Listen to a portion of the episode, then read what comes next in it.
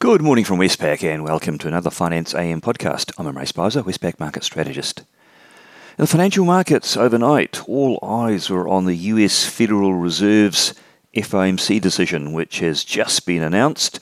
Uh, they delivered what I would call a moderately hawkish surprise to the markets by projecting uh, more rate hikes than were expected. Now, the uh, press conference uh, is still in progress. So uh, there's bound to be further reaction uh, over the next hour or so. But so far, the S&P 500 equity index has shrugged off the result and is currently up 0.5%, while the US dollar and bond yields are slightly higher, as you would expect, given a slight hawkish surprise. In the currency markets, the US dollar index is up 0.3% on the day, with the Aussie falling from 71.20 to 70.93 and the Kiwi falling from 67.60 to 67.02.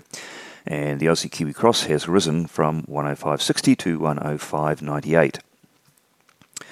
In the interest rate markets in the US, the two year Treasury yield rose from 0.65 to 0.72% so far in response, while the 10 year yield has risen from 1.42 to 1.47%.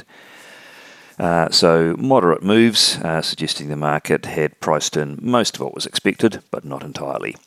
And market pricing for that first Fed funds rate hike is now seen as May 2022, being the uh, date that's fully priced.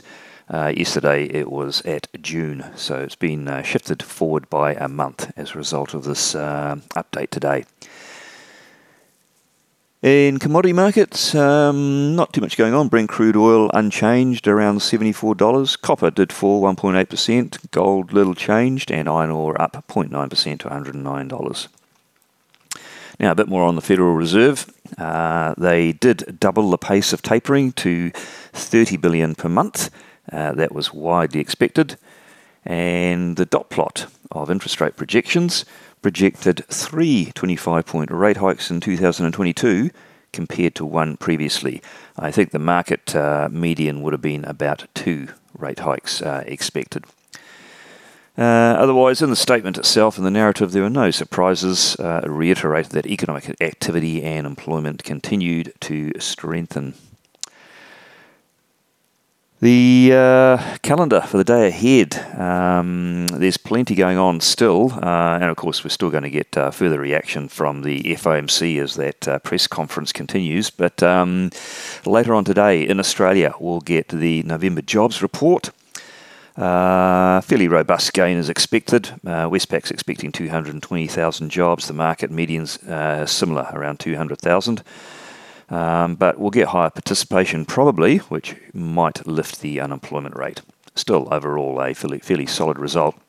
We'll also get the half year fiscal update uh, in Australia, and that's expected to uh, report a deterioration in the deficit uh, due to the cost responding to Delta. And then two RBA members, the head of financial stability Kearns, and then later RBA Governor Lowe will address a business conference at 10:30 a.m. local time. In New Zealand, uh, we'll get the third quarter GDP result, and uh, that'll be very closely watched by the markets. Um, analysts have revised their expectations from a severe contraction to something not so severe. So Westpac's thinking minus 3%. Uh, the market median's around minus 4% at the moment. And then uh, the action doesn't stop. We get up to the Northern Hemisphere and we've got two central banks delivering their decisions. The ECB is expected to announce a continuing of asset purchases. Uh, of course, they've, um, they've uh, signalled that the uh, emergency purchase program related to the pandemic is going to wind down in February.